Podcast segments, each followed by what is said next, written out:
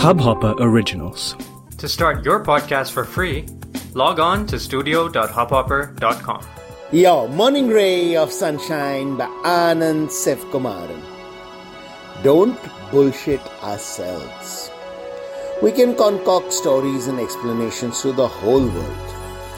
Justify why we did something that we knew wasn't right, why we've been lazy and not given all we've got to our goals, why we've been holding back from our primary relationships, so on and so forth.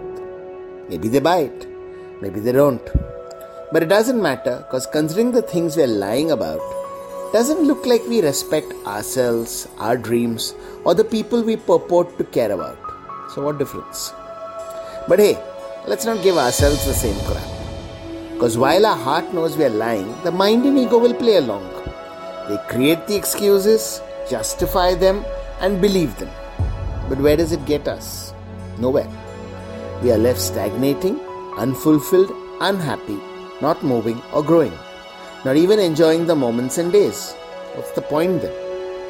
Life is to live, to strive, to learn, to evolve and become a better version of ourselves.